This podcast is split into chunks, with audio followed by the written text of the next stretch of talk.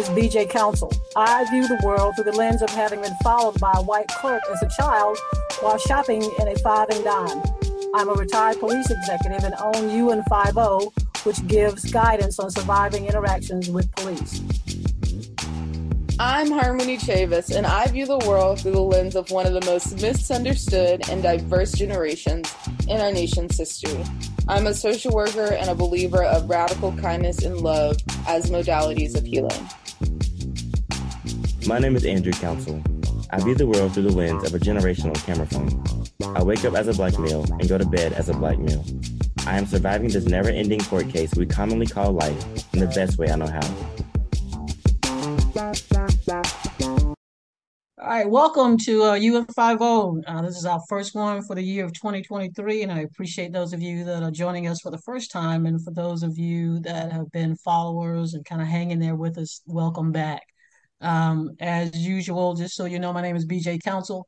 I have UN5-0, and UN5-0 is a business that primarily helps to train community members, primarily Black and Brown individuals, on how to safely interact with law enforcement.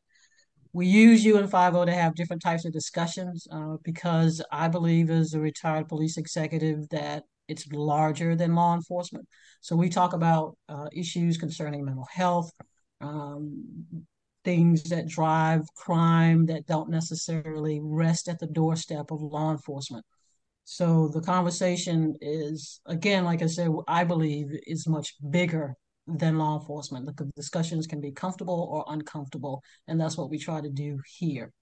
Today, I'm really excited because I have two individuals who, one I met because someone introduced me or showed me her opinion piece in a U.S. Today piece, and then another one is a team member that just joined the team there. So I'm going to introduce first Ms. Finesse Moreno-Rivera.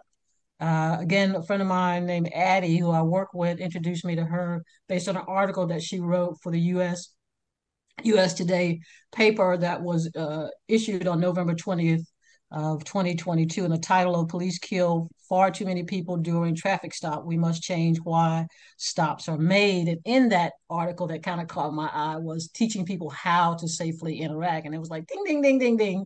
And she has a psychologist. She has a BA psychological in psychology, University of Kentucky. I think a master's finesse in forensics. From Rogers Williams, and she does work with state and federal on conducting research. But what brought me to her, besides the article, was the data. And so, Vanessa, you want to kind of take it from there and tell us a little bit about yourself before I get too far down that rabbit hole and not give you your kudos like I'm supposed to? You've done a great job so far, BJ. Thank you for having me. I'm really excited about today's discussion. I will say I've always had a passion for criminal justice, specifically looking at evidence-based policy and utilizing data to make our streets safer, specifically, though, for people of color. So again, I have strived to continue to work on my writing as well as my speaking. I've been bringing this to the forefront and just having a voice for our community. So thank you for having me. Thanks. And that's exactly, I think before we started talking, just before we started doing this, we were talking about, Finesse was saying, we're three women of color. And we're talking about our community and trying to have these difficult conversations sometimes can be uncomfortable. And so what we're going to be doing may end up annoying some of you, but we're going to be doing it in a manner that we believe is going to save your life and inform you as to how to move through the space of police reform and what that looks like. And that's what we want to help you with. The other person here is Kelly Childress. She is a UN5-0 team member. Has a master's in sociology with a concentration in criminology, graduate of UNC Greensboro here in North Carolina. Some of her topics that she used was the prison to school pipeline, racial bias in policing, and reentry programs for formerly incarcerated women. And she has a passion for data. So she now, again, is a part of the UN5-0 team crunching numbers, and we're going to kind of get into that a little bit too, because she's looking at the Washington Post fatal shooting data. She's actually going through that, so we can start looking at that and having a conversation about that data. So Kelly, you want to kind of share a little bit about yourself if you want? Yeah, So I am a graduate, as BJ said, from UNC Greensboro with a criminology background. My interest is really in data as well as looking at formerly incarcerated Black women. And so that's what I did my thesis there on, and looking at life history interviews. So along with the data, I also am into like qualitative analysis and doing life history interviews. But yeah, so as BJ said, I'm looking at the Washington Post data for her right now to kind of just see what kind of information we can pull from that. How are people responding to law enforcement, as well as how are law enforcement responding to their community? So yeah. Thanks. Vanessa, since I kind of ran you down after I saw that article, let's talk about that article, because it really kind of got, obviously it piqued my interest, because you also, like I said, in the opinion piece talked about we got to figure out how to interact with law enforcement, you know, the community itself. But I also I think you also talked about the fact that using traffic stops to make money. I think you might have said something about that, or how traffic stops are used in particular communities. Can go ahead and just kind of talk about that article, just so people go and again, it was November 20th, 22. If anybody wants to read the article, please go take a look at the opinion piece. But I kind of want her to kind of talk about what led her to that particular piece. Sure. So, honestly, whenever you're writing an article, you're just going through and using anything that you see on a news feed. And as soon as I saw something about police killing, more individuals now within this year, or excuse me, last year, within the past decade, that just really upset me, because I'm thinking, what's going on? We just lost George Floyd. You would think that with all these police reforms going on, that we wouldn't be seeing, police killing 3 or more people a day. Right. And so when I started to dig within the data, the open source data, which thank you so much for mapping police violence provides, and having a data background and being able to analyze that, I was like, hold on a minute. A lot of these are just based off of minor crimes, such as traffic stops. I'm thinking that can't be good, because as we all know now that Black and brown people are disproportionately stopped more so than non-color individuals as it is. So I'm thinking, okay, I got to dig into this data a little bit more. And sure enough, what I was finding was that we are losing a lot of individuals on the side of the road, whether they were compliant or non-compliant. And a lot of times the individuals who were supposedly had a weapon didn't, which was really, really, unfortunate. But then what's more troubling is that when you're looking into the analysis and all of the grant funding and the money that's funneled into the police departments, we're losing individuals' lives based off of money. That's what this is based off of. It's because it's thinking about, how they're being funded and, how the town is being funded. It is literally based off of traffic violations. And not only is it putting citizens, specifically Black and brown citizens, in more danger of losing their lives, given the fact that sometimes, yes, they are non-compliant, but you got to think about our history with police.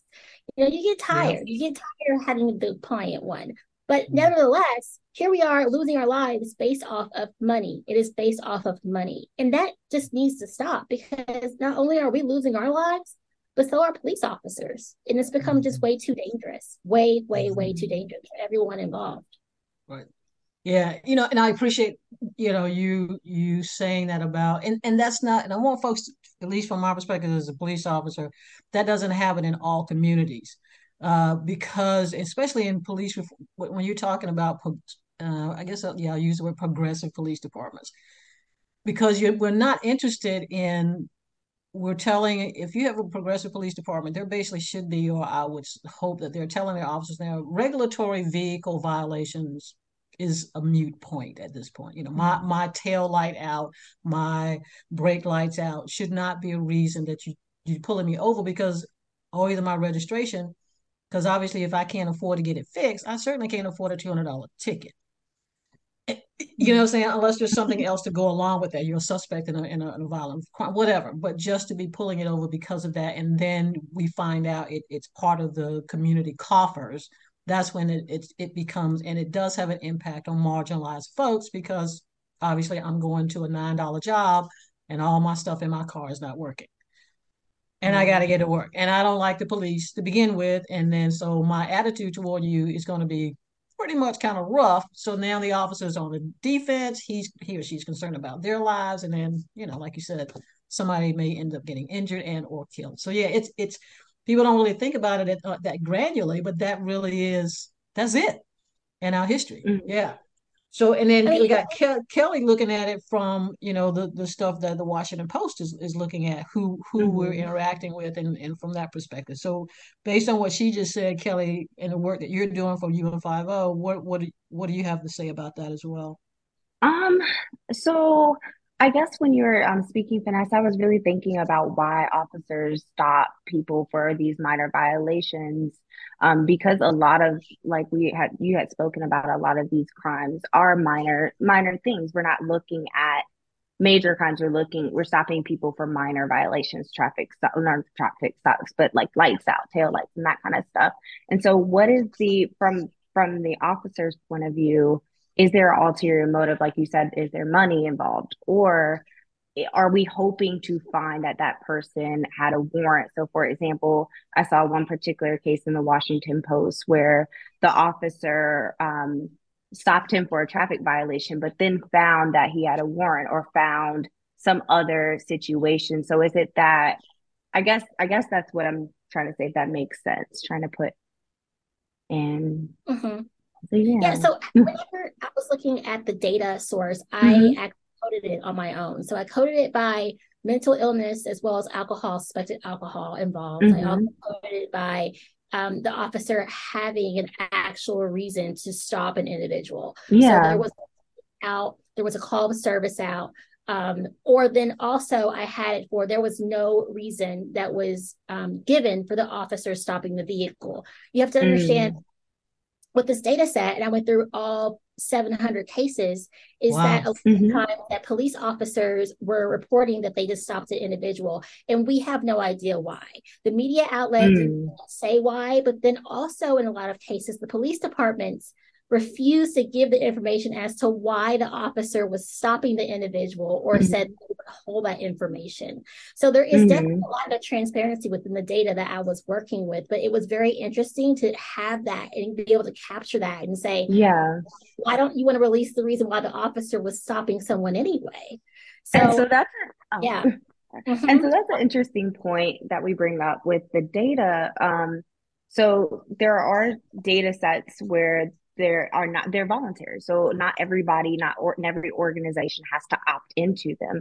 So when we're talking about like the community and looking at data, I think that there needs to be, like you said, some transparency and understanding that, hey, what if your community is not opting into the data that's been reported out to people? So I think that's important too, that the community is aware that your part of your community or part of your state or local government might not be opting in to that data, or there might be stuff that they're withholding from the data in terms of what crime looks like in your community.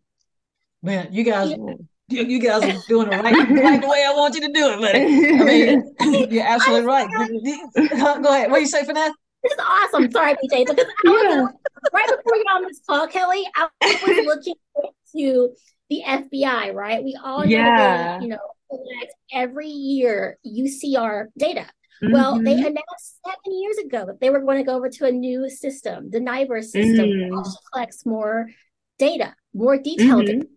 And again, 7 years ago, the government invested millions of dollars to ensure that local police departments, which we know there are over 18,000 in the U.S., were able to make this transition without any issues. They had enough time.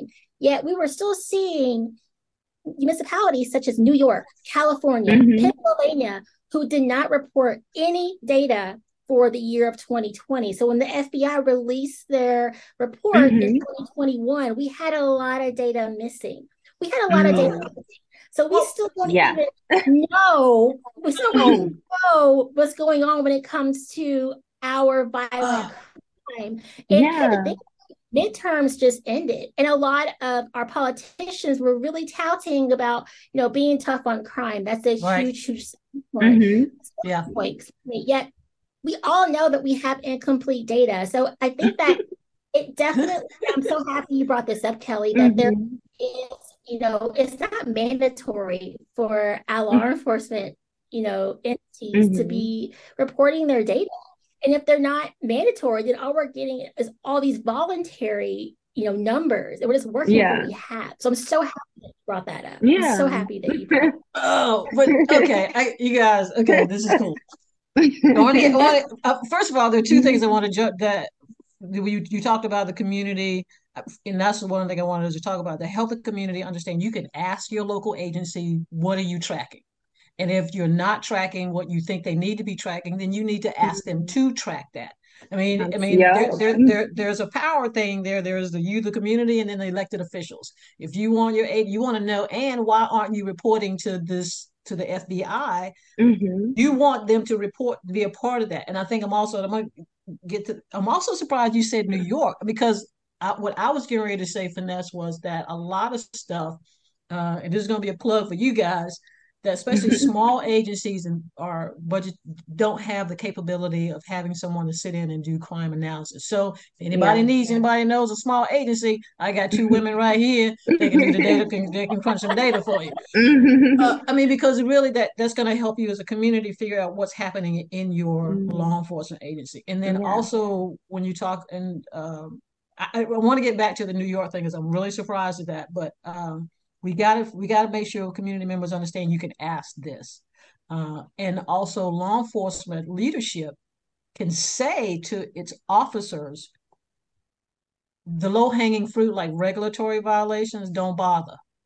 They can do that. They can do that as leaders. I can tell my officers, I don't want you out here stopping for inspection stickers. I don't want you out here stopping for taillights, unless of course the vehicle fits the description of, you know, something, a major crime. That's a good way to stop. I don't have a problem with that. But just to be doing that, that is a directive that law enforcement leadership can, in fact, tell their officers to do. You know, they that is something they can do. Yeah, I mean, that's something they can do. Because especially in small towns and small communities, if my taillight's out and I'm going to a job and I got to decide on, you know, lights out or fixing my tail light in my car. I'm paying for my lights at my house. You know, you pulling me over and giving me a $300 ticket mean I can't go to work, still can't get my car fixed, and ain't nobody want nothing. Go ahead. You're like, you know, I can say that as the leadership. I can say, don't worry about, you know, X, Y, and Z. Do you think that due to the whole movement of defunding the police and the lack of police that we're seeing on the streets now, because they are leaving in droves, do you think that that may be impacting, you know, anything that we're seeing with, you know, stopping individuals or not even stopping anyone? I've read multiple articles where police have just been like, you know, throw their hands up in the air and said, you know what? No, I'm not even going to stop anybody. You know, what are your thoughts on that? Yeah, I just read an article and I don't know where it was, but I'm okay with that. I think individuals leaving the organization and the industry right now probably need to go anyway. I think it's a positive thing, because if you're saying that you're mad because now I'm telling you you can't do X, then actually it's called protect and serve. I think, you know what I'm saying? If you're just here just to write people tickets and do law enforcement, then you're kind of missing the whole point of what law enforcement is about. So if you're throwing your hands up and saying, they tie my hands, I can't do my job, well, doing your job and writing tickets ain't exactly what they're supposed to be doing. I'm supposed to be helping people in crisis. So yeah, I'm okay with people running out the door, because the people running out the door, in my opinion, aren't the ones that need to be here anyway. So go ahead, Kelly. I was going to piggyback on your point, because I think we might have been reading the same article, because at the end of the article he said that basically police officers, they're here to serve. And so I think that's the missing piece of it, that why, for example, Finesse, you had talked about the traffic stops and monetary gains from it. When did we get to a point where we're using money as a way for crime to build? So is there a reason why why we're continuing not to stop crime, or not to, I guess, looking at crime as a sense of crime being more, there's being more crime. So like you said, the the main point of police is to serve. And I think that I think we've gotten away from that, if that makes sense. Mm-hmm. Yeah. Mm-hmm. Yeah. I like to play devil's advocate, you know, so I had to ask. Mm-hmm. Yeah. No. I have to, you know, I know people are thinking it when they're listening to it or watching us. And it's like, okay, well, I got to ask. Yeah. Yeah. And the thing, yeah. And I'm all about the people that are leaving, because what I'm all, you know, because when now we're talking about the Gen Zs and the Gen whatever, the Y, whatever's next, right? It's nothing after Z. But bottom line is those individuals that are coming into this law enforcement, that's the next generation.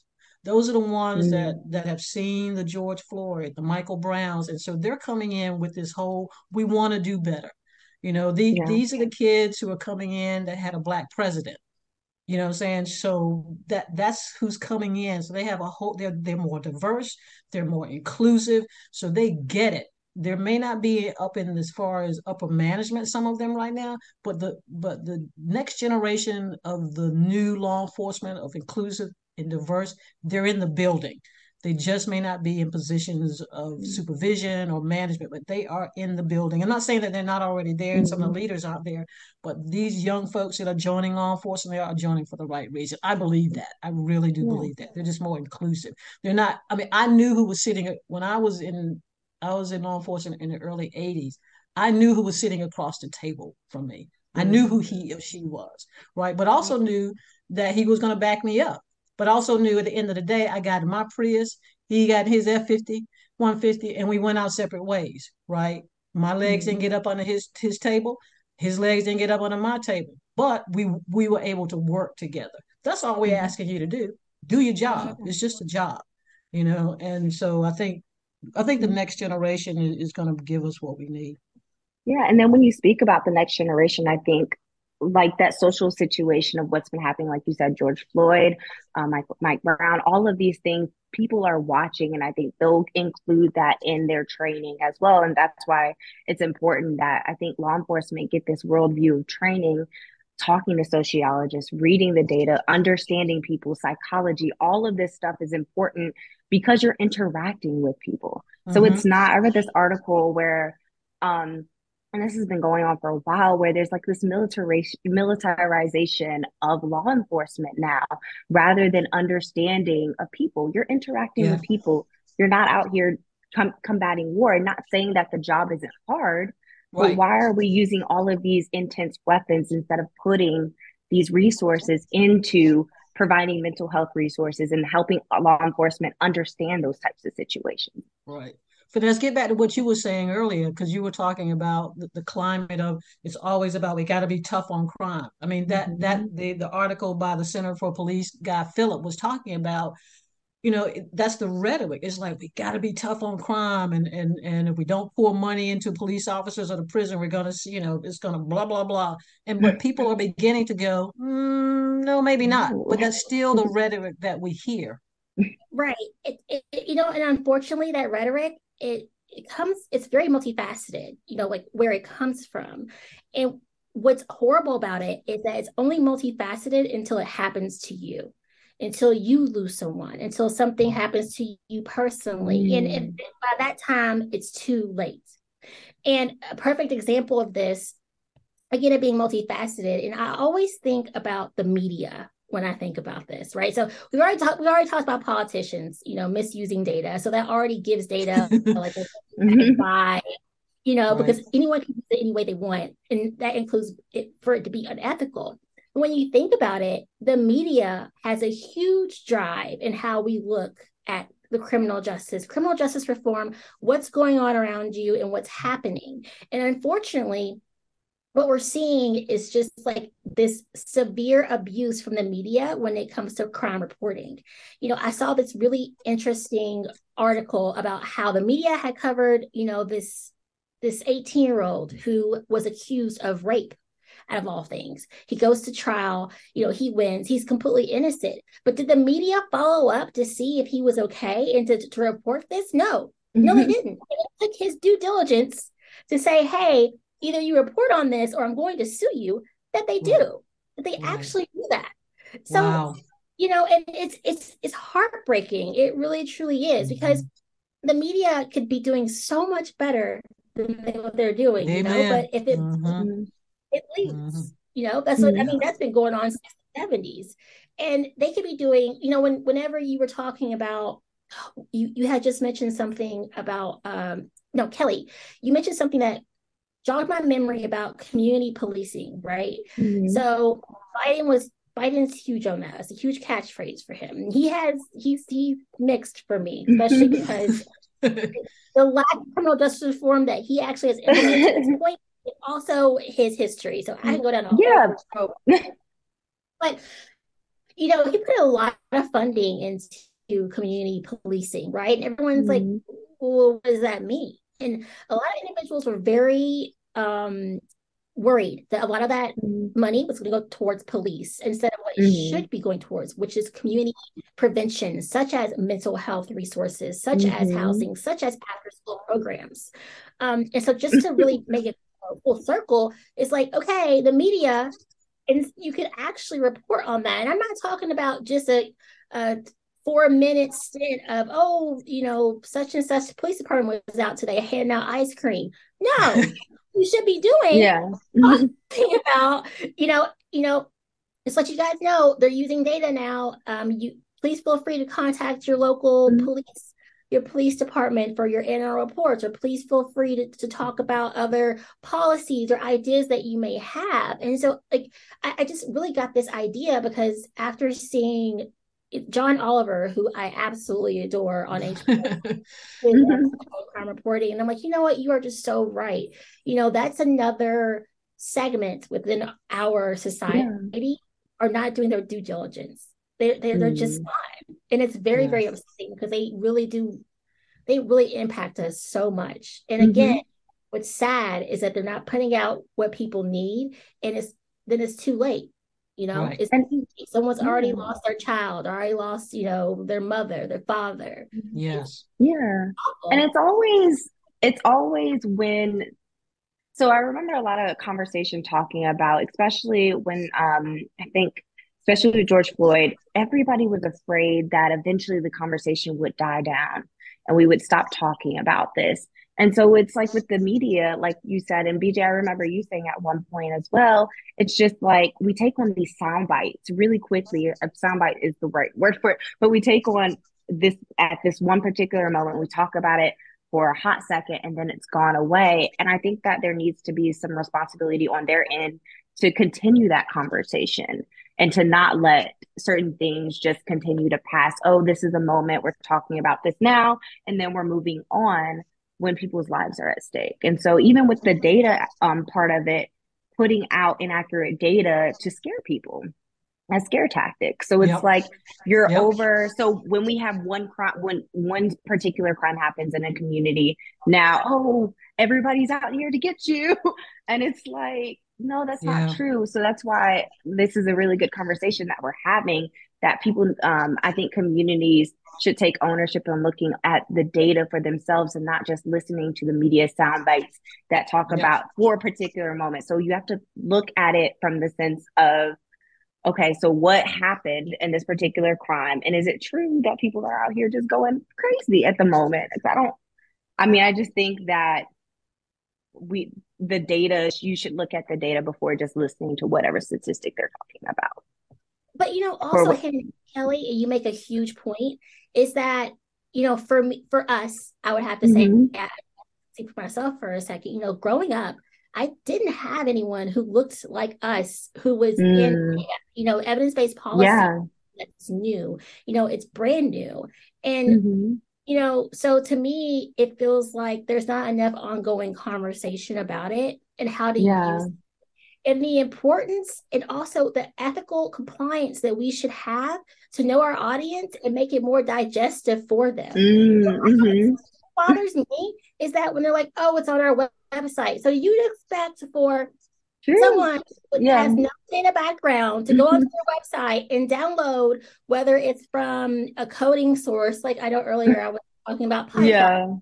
Or I was listening, like, I don't know what she's talking about, but her baby's We have also on our part, our responsibility to make sure that it's reaching our community. To be like, be able to make that more digestible. And so I think it's important that, you know, these institutions are putting out their AM reports and making them available. They're explaining them, you know, and unfortunately, you know, BJ, you mentioned like not every police department has the funds to just have like an analytical, you know, section or a data section or a data working group. Like, no, like I understand that, but what's really difficult is that there should be, just like there should be an educating working group, there should be, but I know that there can't be. Another thing that's really interesting to me too is that, and this is really connecting this really quickly, is that I was reading an article. It mentioned about community policing, right? Getting out there, knowing your community. Well, when you think about it, and BJ, please, you know, and Kelly, if you know anything about this, any type of department I've been a part of or read about, they just have just like this group of individuals who are responsible for community policing. There's only a few officers. It's not the whole squad coming through who are trained, you know, which is understandable because, you know, the bandwidth that they may not have, not everyone may be able to take a moment and really get to know their full community. Yeah. So again, I think it goes back to BJ when you mentioned the lack of resources that really makes this an issue. But just to round it out, Kelly, you know, I think the point in that, you know, just to add on to that is that you know, it's also our responsibility as researchers, people of color, to make it easier and understandable for other audiences. Yeah, and that's what I was always taught as a scholar is just making sure you've got academic can stay an academic, but you also need to make it accessible to people to understand. Yes. That I mean, you guys are hitting it all. I mean, you guys are firing it up. I love it, and you're absolutely right. I mean, but that's the part that I kind of want us to talk about. There are several things I've been noticing. I've been put my head down because I've been writing notes. I don't want to forget. But you're right. We got to make it simple, and I think one of the part of some of the work that I do is trying to help community members know what to ask for. You can ask this of your law enforcement agency. Ask for a report. This is what you can ask for. Ask them if they're researching data. Because one community, I was suggesting, I said, well, maybe you might want to ask the new sheriff to give you some information on not only the demographics of who's in his jail, but what's the educational level. You know, how many people in his jail don't have high school diplomas? Because that could probably give you some insight as to what's either not happening or should be happening in your local school. You know, so what are the, so if you can ask him to start tracking that though, and you have a right to ask as a community member, because you want to prevent individuals from going into the jail, especially if they're juveniles. You want to find out, so why is this 17-year-old sitting in, you know, this particular county, these small communities, and law enforcement is made up primarily of Mayberries. I mean, the minorities are agencies 500 plus. The bulk of police departments in this country are less than 100 officers. So there's really, you know, so everybody knows everybody. And so you can ask these questions, but you don't know how to, you either don't understand how to ask or what to ask for. So both of you are absolutely correct. We've got to figure out, and what I want to, you know, it's like, so just, I got a couple of things I want to say, but right now I kind of want to get you guys input on what are some ideas that you might have for a local community who an agency doesn't have this. So local agency, you might not have a crime analyst, but I know a retired crime analyst who lives in the community. I mean, so what is it that you would suggest for some of these individuals who are looking at whether, because I think police reform is going to start at the small community in Mayberry. That's just where it's not going to, I mean, that's where we all are from, and that's where police reform is going to. So from your perspective as researchers, working with law enforcement, what are some of the things that you think folks can at least start asking of their agencies to be transparent, that would help them kind of begin to go, oh yeah, my police department is looking at stuff that's going to really have an impact on crime or the safety, whatever. So you guys kind of talk about that for a minute, if you have some insight to that. Kelly, you want to go first or you want me to? You have to say. Really quickly, right off the bat, I would have to say that you know, I think it's so difficult. And it's, George Floyd was truly a turning point for us color people. It really was, because it gave us the voice, and finally, I guess you can say, just like the here it is in your face, that yes, we can ask questions and we have questions and we have rights. And before that, I don't think that we've ever had that solid, concrete evidence, so much so right into your face, where it's just like, okay, now we have questions, we have rights. And so I think that we're still in the beginning stages of understanding and realizing that we do have those rights, but we don't know what to do with them. I honestly, we don't know the extent to which we can take our rights and how to work with them and not be scared, and to know that we also have our rights too. So I think that as color people, we're still trying to navigate that, because we haven't utilized it before. You're asking us to utilize a skill set that is to us. That's fair. I think that is an issue that we somehow need to get over, obviously through education. So, you know, with that being said, I think that's an awesome question. It's something that I really haven't even thought about on a local level, because like you said, BJ, because most of these departments are small, and it's everyone that you know, right? Everyone knows everyone. So I think that's also another issue, because why do I want to complain if I know Jeff is, you know, my panic and then his sister? So that's another issue in itself as well. I think that it would be interesting to see, because even you mentioned, BJ, like there are younger people, and Kelly, you mentioned it too, who are coming in, making the workforce more diverse. And it's almost like, and it's part of it, you know, like they should be stepping up and taking responsibility as well, and just being more innovative. I think that innovation is a phrase that is lost upon within, you know, police departments, giving just the nature of what they do. You know, they're out there, you know, on the ground, boots on the ground. They don't have time for research. They don't have time. You know, I mean, it's a call for service right now. Like I'm not, you know, so it's really difficult. But I would think too, I would love to see universities and local colleges who have criminal justice programs to start to reach out to their departments to work with them. I think that's great. And there's plenty of grant funding to do so. I know that, is it Georgetown University in DC? I'm right outside of DC, but they work heavily with the DC Police Department. I mean, a lot. And so I can only assume that, you know, colleges, universities can start taking up the reins and just being that support, that backbone for more innovation and evidence-based practices for communities, whether it's local, whether it's urban. So I think that'd be a great place to start as well. Wow, I totally agree. Oh, man, awesome. That's great. That's really good. Yeah, go ahead, Kelly. I totally agree, because I remember I had the privilege of sitting in a criminology class, especially grad class, but also a couple of undergrad classes where we had officers come in and just sit with us, you know, and learn about what we were learning about, and engaging with us in the conversations that we're having about social justice or criminology, or what does it look like on an individual basis. And so law enforcement reaching out to the community in terms of that, and entering the classroom, you know, getting that, like I said, the well-rounded viewpoint of people in general. And so I think that too, Vanessa, that was an amazing point that you made in terms of starting with the universities, because we're going to school to learn about this stuff, and that real world practice is really important in internships and stuff like that. So, you know, having students reaching out to police officers and creating that really well-rounded community that involves officers, community, individuals, and academics.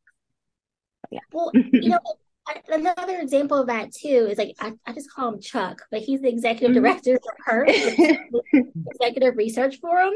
I was speaking with him. He had just started a program with Boston University looking at internships for Black police officers to really like round out of the force more so. Obviously, the more people of color, more diverse, you're really looking at better outcomes when it comes to interactions with citizens.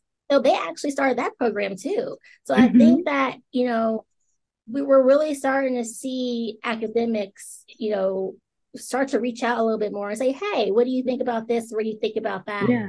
And kind of just get more involved, because it's, you know, the community can only do so much. They can only go to so many, you know, gatherings, or, you know, BJ, I'm sure that you know about a lot of events, because police, I mean, honestly, departments do host a lot of different events, right? Yeah. But again, that's only, you know, a certain department, like this, you know, small molecular level of the individuals who are doing the part for the entire force. And so you're not really getting, you know, what the whole coverage of what you need. And so I think that starting with, you know, educators reaching out and just having different programs would be really, really helpful. Yeah, I think that's, And I'm glad you guys brought in the university, because I was talking to a friend of mine. He was talking about the basic law enforcement training. That is basically the same across the country. And one of the things that he said is the fact that they're not allowing academia to come into training. And just like you said, Kelly, what are we doing as law enforcement? We're dealing with individuals, human beings who are having crises. So why would I not want a university who studies that stuff to tell me how to figure out how this human being is reacting, you know, and how I need to interact, or what I need to do to just relate to this human, because I'm a human and relate to this other human in this moment. But you want to continue to have this, I've got the power. But then the other piece of that with law enforcement that people have to understand, I'm only in front of you for so many minutes. So I really can't, you know, because the thing that I promote on my website is Alternative to Violence Project. And this is an organization that started out as prisons, and it talks about communication skills and all those types of things, getting people to understand how to communicate and solve the problems. Because one of the things we do as Black folks, we're constantly calling 911 to come into my house because I picked up my boo's phone and I found out he creeping. Oh, I found out she creeping, and now you don't call the police in to solve this problem between the two of you. I don't really want to be in the middle of that. And I only probably got 5 minutes to deal with a relationship that's been here for 10 years. So we as a culture and as a people, we got to figure out, how do we teach individuals, not just Black folk, but just people in general, how to solve their own problems without calling government into their space, who has no idea what's going on. And because, you know, we walking into your house, we don't know you, we don't know what's in the kitchen. That might sound very dramatic, but as a police officer, I'm walking into your house. You know, and then I'm walking into your house and people are angry, right? So so as a human being, I'm watching, because I'm like, you know, I don't want nothing to happen to me because I won't creeping, But see, we got to think about it. So the thing is, how do we educate community members how to solve their own problems, those types of problems, without calling a popo into your space? And then when I kill somebody, now you're mad at me. I'm not saying that I should have done that, but what I'm saying is you brought me into this argument. So I think it goes back to resources and funding, and what type of programs that we're doing that are preventative, rather than at that particular situation when we do have to get to the point to call law enforcement. So I'm thinking about social workers, putting more funding into that so that they're not overwhelmed with the caseload, so that they can pay attention to the signs and be more attentive to people. They're doing a great job, but I think that, like with anything, we need more funding to do better, or to become what the community needs to prevent these from happening, so that law enforcement doesn't have to get involved. See, I mean, and that goes to, for me, because, and I know you guys know this goes all the way back to the 1920s, right? This goes back to the Harlem, the Chicago riots, the Harlem riots, the Kerner report, and they all did commissions, right? Everybody did all these little studies as to how do we keep these Negroes from burning down stuff, right?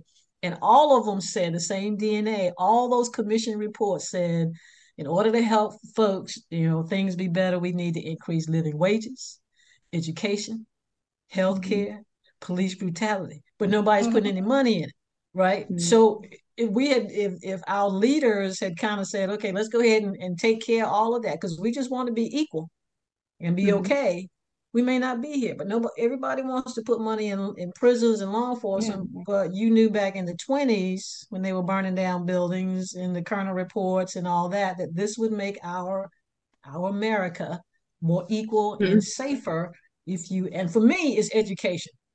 For me, it's education, because, you know, everybody going to go through the school building at some point. You know, everybody going to come watch Ray Ray play basketball. So my thing is, why can't all the resources be in that same building? And we and now we know, okay, Ray Ray didn't do his math last night. Well, it's because Ray Ray watched a dead body in the street all night long. So why don't I have a psychologist in the building when he comes back to school? I mean, and then we can help him and the entire family, you know, process this, and then at least give him his first 12 years, give him a good first 12 years so he at least got a foundation.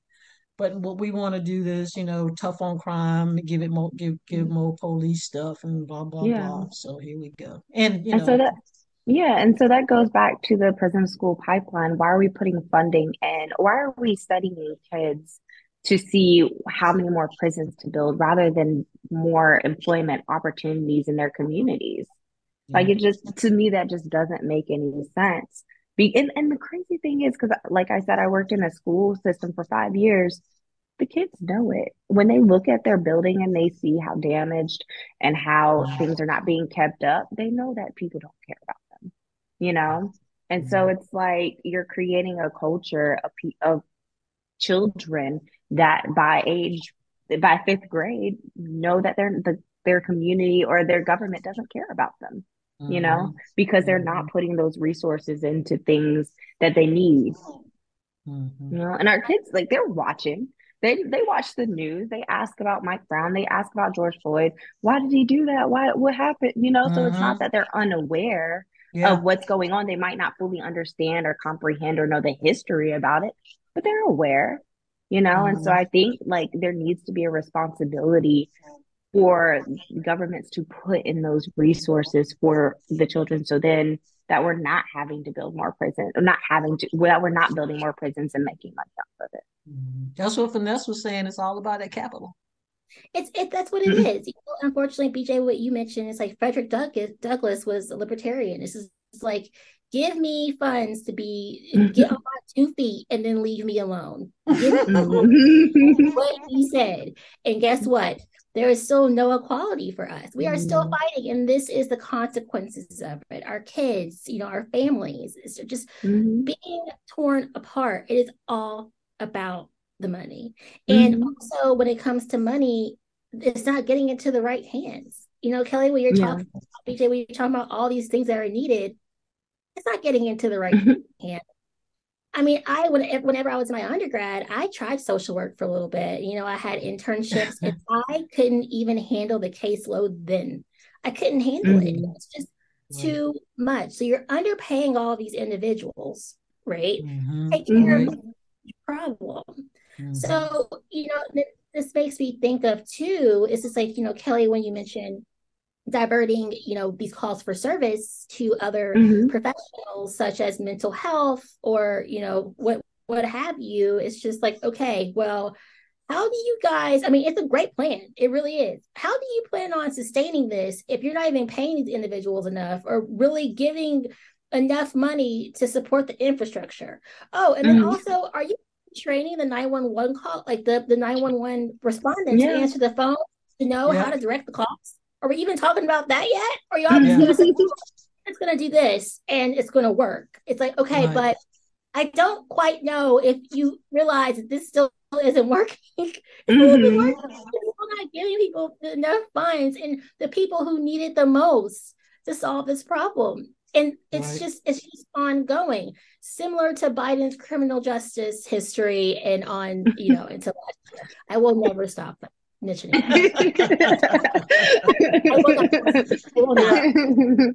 you know what? I got a question I'm going to ask you guys just a minute, but I want to kind of talk, Finesse, we're talking about, you know, the alternative 911 calls, right? So we're doing that here in Durham. We're training the 911 call takers as to where to send the resource, because we have the person, some group of individuals that will go instead of sending law enforcement, but which I support all of that. but also what I'm asking the person, what I'm saying to the group, because I'm asking them for data.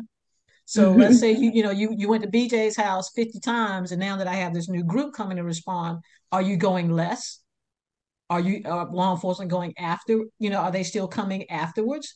I want to know, because basically, just like you said, Finesse, all you did was put another cog in the wheel, because because police officers can refer BJ to the resources or the social worker, and so that's what the same thing this other person is doing. But if that resources and the stuff isn't there, is it really solving the problem? And you've just put another cog in the wheel because I can send somebody to a social worker as a police officer, but you just put this other cog saying, we're going to send you to these resources too, but the resources aren't there or don't have the capacity to help. So are we really making a difference? So that's, for me, that's going to determine success or failure of these alternative people going. I mean, you know what I'm saying? So yeah, if we're going to do that, then you're going to have to build capacity on the back end, because the capacity has never been there for law enforcement. Because we pick up the phone at 3 o'clock in the morning and go, we ain't got no beds. What's the difference for the other one if you haven't done that? Right. So, I mean, you just kind of, anyway. So my producer wants me to ask both of you, the work that you're doing, do you get any pushback from people of color based on, because, you guys kind of pushing the envelope as to where we're kind of saying as a culture, we need to stand up as a people. And sometimes it's uncomfortable to hear, and it's uncomfortable, but you guys can say that because you got data that backs that. You know what I'm saying? Like that, the work that Kelly is doing, for me, one of the things that I was kind of surprised, we found out that one of the things that law enforcement runs with, the first thing that we're finding out is the first resistance to law enforcement is just the verbal command. People are not even just a police officer saying, if you would just do X, we would be okay. And people are failing to just do verbal command. So are you guys getting any resistance back on the work that you do when it comes to, because we're mainly talking about, folks of color that we're talking about. For me, I haven't. I have a very strong personality. Really? I've been doing this for over 12 years. And, at this point, I'm an expert at this. This is right. What I do. This is my love. But I think that it's important whenever I am talking to someone who is, of color, they know if I am telling you about yourself, it's coming from a good place. It's coming from a good place. Yeah. I'm talking about problems. We're talking about what we should be doing, what we shouldn't be doing. Speaking of data, right before this phone call as well, not right before, but I was doing a little bit of research. But, I'm thinking about compliance, right? Because BJ, you and 5.0 is all about compliance. So what, let's look at some research about compliance. Let's look at, what makes individuals not compliant, what makes police officers not compliant or compliant. And do you not know there's not like just a lick of research out there? There are not really extensive research. It's all word of mouth. It's like, well, what we go through and we're tired. It's like, well, we should have something a little bit more scientific to that, right? Like if, the generation, and Kelly, I'm sorry, I don't want to speak for you, but like if I'm not pushing the envelope, who else is going to? We have to push the envelope in order to make some progress. So again, if I have to break up something that's uncomfortable, then I'm going to do it because I know that I've come from the right place, a good place, and an ethical place. And I'll keep fighting the good fight and saying what I want to say, because plenty of other people out there are doing it that aren't coming from a good place. They're not coming from the perspective of people of color. Right. So, awesome. I really do think it's really important that we continue to have these serious and hard conversations. Right. Cool. And I think to your question, I definitely think that having the academic side of it and understanding people. And so being able to say to a person, hey, like at the end of the day, you living is more important than whatever's happening, but I also understand why you're frustrated. So having that dual understanding and being able to understand why we're frustrated, having that conversation first, I get it. He pulled you. You've probably been pulled over multiple times. So you're frustrated. You're sick of why they're pulling you over. But at the end of the day, where do you want to be at the end of the day? At home.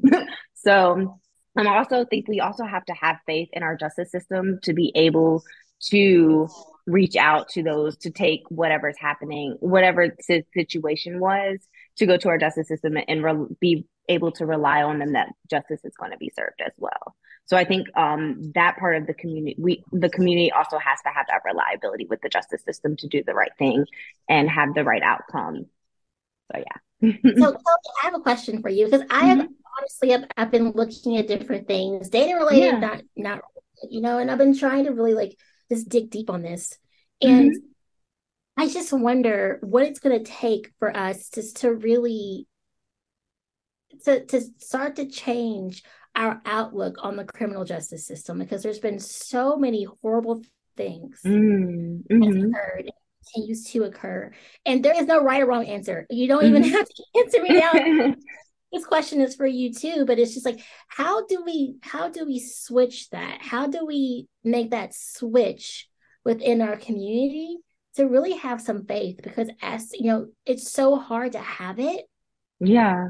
I'm just really curious to know, like, you know, and I again, this isn't all about data, right? This is about just people being on the ground, like, you know, being around your family, your friends, and, you know, seeing what you see through the media. It's, you know, and there's not a right or wrong answer. And I still don't have the answer for it, but I just wanted to know what you guys thought about that. You know, like, what do you think that we can do to really start to change our perspective?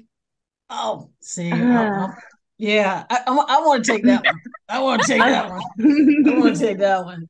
You're right. As a community, we got to change our perspective. You know, and I'm getting ready to release a film that talks about law enforcement is not the same law enforcement as our ancestors, right? And we talked about the fact that a lot of individuals are leaving policing now. This is a prime opportunity. This can be a movement for our allies and for Black folks to get into the justice system at every level. And when we're in the system, I mean, I think it was a woman, the Black female in Michigan, that just got appointed to a Supreme Court position as a judge, and her great-grandfather was lynched. So I think we're missing, this moment could be the moment that we're looking to change the justice system. NAACP Legal Defense said the gateway to justice is the district court system. District court, right? And so we got to look at, yes, individuals are leaving, but this is also an opportunity. We also have to remember that white supremacy and elitists, white supremacists down here in the South use law enforcement as a way to step up, right?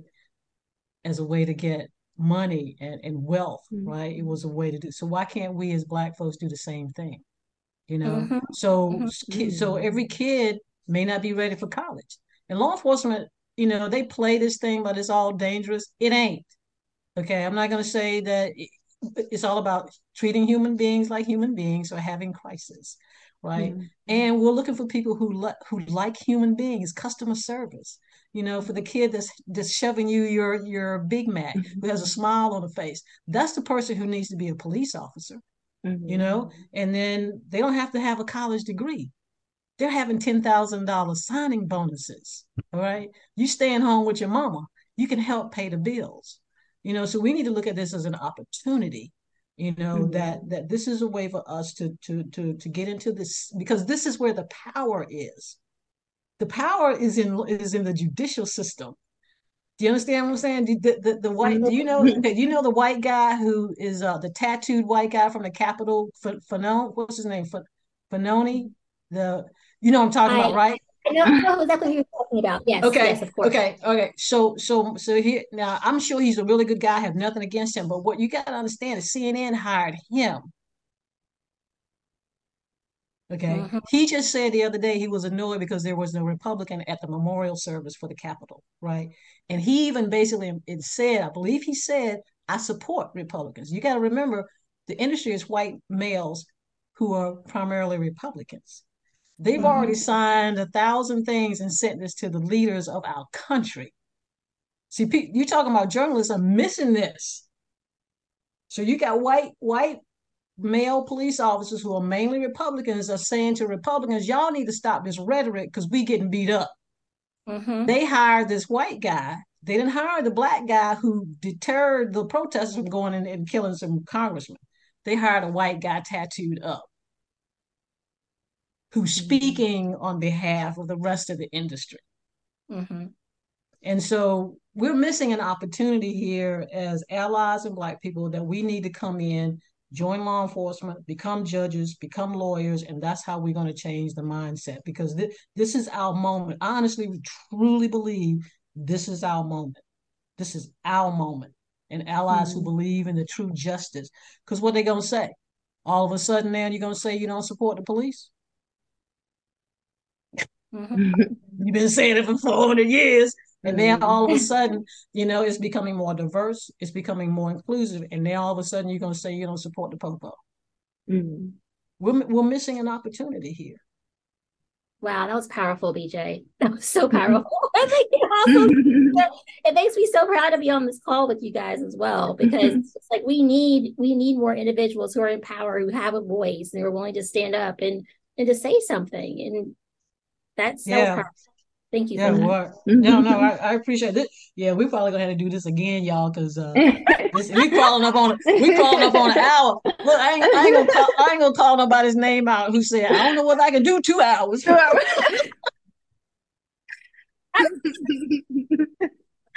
Well, I think we did pretty good. So this has been some good stuff, y'all. I really appreciate it. Yeah. So if either one, we definitely gotta you know, we'll see something that we want to talk about. But I think, you know, as we do this and Kelly's work, maybe when we get through and Kelly gets through going through the Washington Post data and also the Finesse, you were talking about the verbal, you know, I didn't realize that was out there till we kind of started looking that they tracked that the number one resistance is just police officer telling an individual to stop. Mm-hmm. And that's the number one resistance. So the thing is, if you just simply comply, you're probably going to survive this interaction.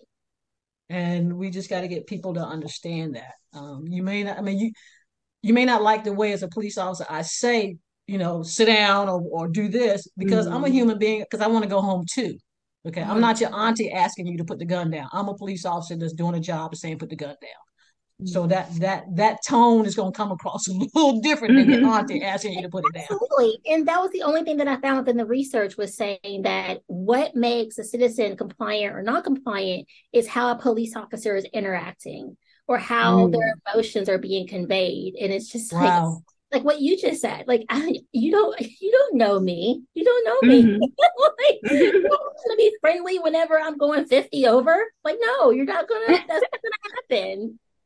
So wait a minute. So you're okay. Are you trying to find the data as to what makes a person not compliant? Is that what?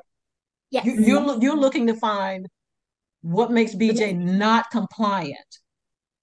I'm actually looking to figure out, BJ, you pull me over, okay, and you say, can I say, you know, can I have your license registration? And I'm like, no, you can't. Well, why am I already acting that way? Is it because of your body? You know, like how? Yeah. Like, what's going on? Where's the lack of communication? Right, communication's key. You mentioned that multiple times, Kelly. You as well. And so it's talking about just trying to figure out what is there. What is the missing link? We know communication is, but what is about that interaction that is making a citizen non-compliant?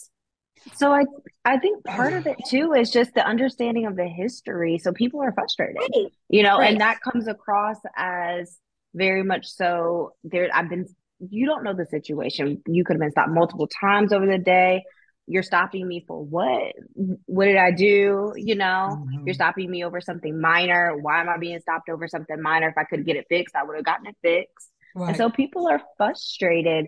And so I think immediately when you see in law enforcement, you're kind of like, man, what is he stopping me over for? You know, and I think that's part of the initial interaction. And then that's perceived as enforcement. Well, you have an attitude with me now. Well, I have an attitude because of what I've seen on the news or what I've read in books or what I witnessed with George Floyd. And so, for example, think about it this way. Yeah. George Floyd was killed and then you get stopped the next day. You probably on high alert as a civilian. Right. I don't know what's going to happen. I don't know who, you know? And so I think like I said, I think that both sides need to really look at the situation and what has happened prior or happened in that person's life to kind of lead them to not complying, you know? Right. But I also, like you said, BJ, there's only 20 seconds. So we can't do that in 20 seconds.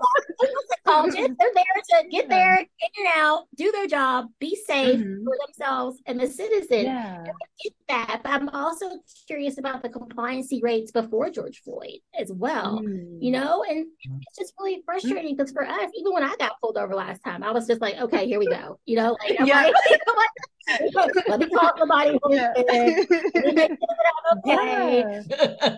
There's a heightened awareness in our community. Like we put up like that in an instant. It is. I mean, it. And I know we're kind of probably running over, but I had a friend of mine who's a black female police officer. She said as she was walking to the car with a black female and her black son, she literally heard the woman say, "Oh, it's a black police officer."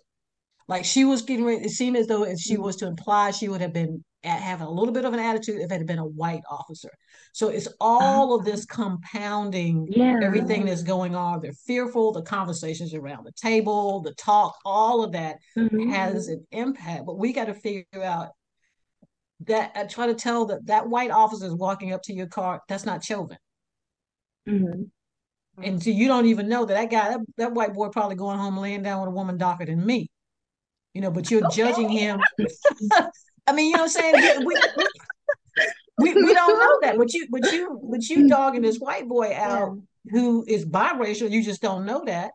And so my thing is try to interact with how that officer is interacting with you. If he's interacting with you in a professional manner, then you gotta go with that. And they're just doing a job. You know, but I get it, you know, like you said, because Kelly had to kind of have a little come to Jesus meeting with me. She's like, BJ, you got to remember that everybody's, you know, kind of emotional and you got to try to make sure you understand and stuff. I'm like, okay, Kelly.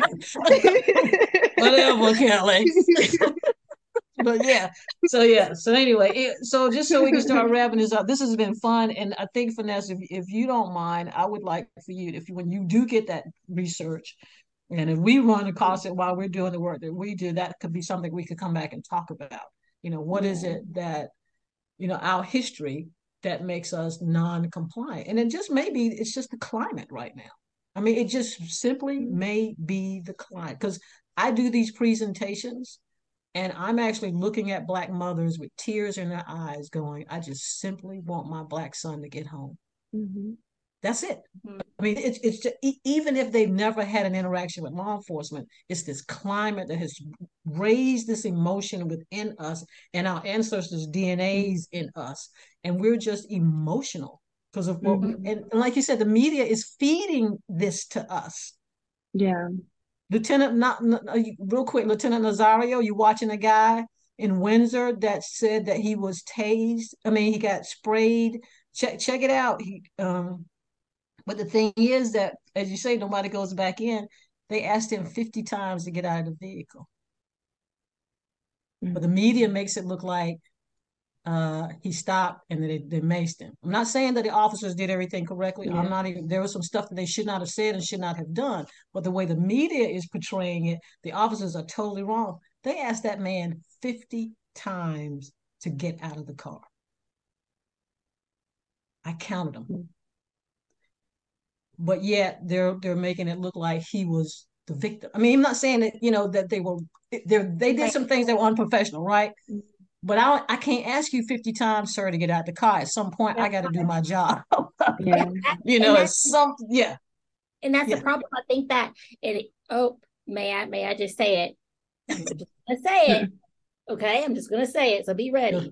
Okay. I'm not trying to say that our community is all about being the victims, but at some point, I'm tired of being the victim and I want to have control, is what I'm trying to say. Because don't get me wrong. I'm not trying to say that we're not victims, but at some point, if I want the control. I want to be the person who says, yes, I'll get out of this car. But by the way, what's your badge number? And what's your partner's badge number? Yeah. Yeah. And then I'm taking it to a whole nother level. There you go. Your dog. Yep. Yeah. That's where we're at. So again, I'm not trying to say that, you know, we're not victims. We will forever be victims. I'm trying to take my power back. I'm trying to take it to the next level. Right. I'm about to take all your money, and you, I'll be passing you. I'll be driving past you while you're sitting on the street. How about that? Yeah. That's what I'm trying to do. And Finesse, thank you. And we're going to close on that. That's the other part, too. That is Black people, and I try. That's another part of my job. It's like, you guys can file complaints, because what you got to remember is that officer got a mortgage. That's a job, you know. So trust and believe. If you check me as a police officer, I'm either gonna stop doing what I'm doing or continue to doing it at some point. A police executive like me is just sitting there sometime waiting for, I just need one more complaint to get rid of Kelly. I just need one more complaint to get rid of Kelly. Me. But I can't get But I can't get the Black community to file a complaint because they don't think anything's going to happen. And I'm trying to let you know, I'm just, all y'all need to do is tell me, because I'm at home at 3 o'clock as a police executive. I don't know. Tell me I got one out there that I need to get rid of. But y'all got to file the complaint first. That's how you do the, just like any job. Give me the complaint, let me validate it, and I'm going to go make them sell ice cream. But I got to know first. So that's the power. You got to make it home first. You got to make it home. Yeah, but we'll take care of that. We'll take care of that. Yeah. All right. I keep saying we're gonna end this, but Finesse keep bringing up stuff. I got one more thing to say. So, Finesse, I'm gonna let you start out. Is anything you want to close out with for us? I just want to say thank you so much, BJ, for having me, and as well. I keep saying that, but I don't speak for you, Kelly, but I've always have so much fun talking to you guys. This is the second time. Oh my gosh. I had a conversation and I both of you are so impressive, and just thank you so much for having me on. And I hope that I can be back on. You know, I also learned from you guys. And if it's not, you know, BJ, if it's not, you know, wasn't for your podcast and what you're doing, then we're not having these important conversations to elevate, you know, Black and brown individuals. So thank you so much. Thank you, Finesse. It's very kind of you. Kelly. Yeah, I just want to say thank you guys, BJ. Thank you as always. You keep me involved with the criminal justice side and doing what I love to do and my passion. Finesse, I will always be a fangirl for you girls. So yes. You are just amazing. Like, oh my gosh, you're amazing.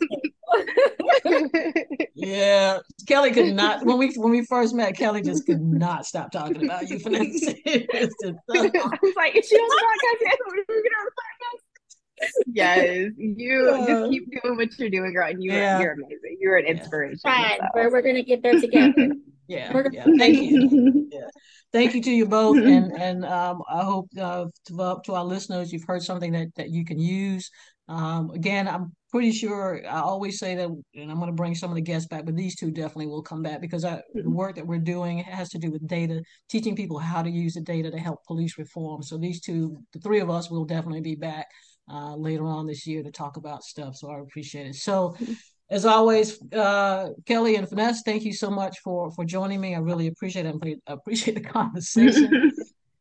So for the listeners, thank you for those of you that are always supporting UN5-0. Be on the lookout. February 25th, I will be releasing a film called #Humans, HUEMANS, A Guide to Get Home. It's actually going to be kind of a digital The Talk. So if anybody wants to, at 5 o'clock on February 25th, that will be released for the community members across the state and the country. Hopefully we'll take a look at that and help you get home safely. So for those that have always supported me, thank you very much. For those that are joining us for the first time as we do this podcast in Durham, North Carolina, the Bull City, as always, stay safe, stay well, and peace.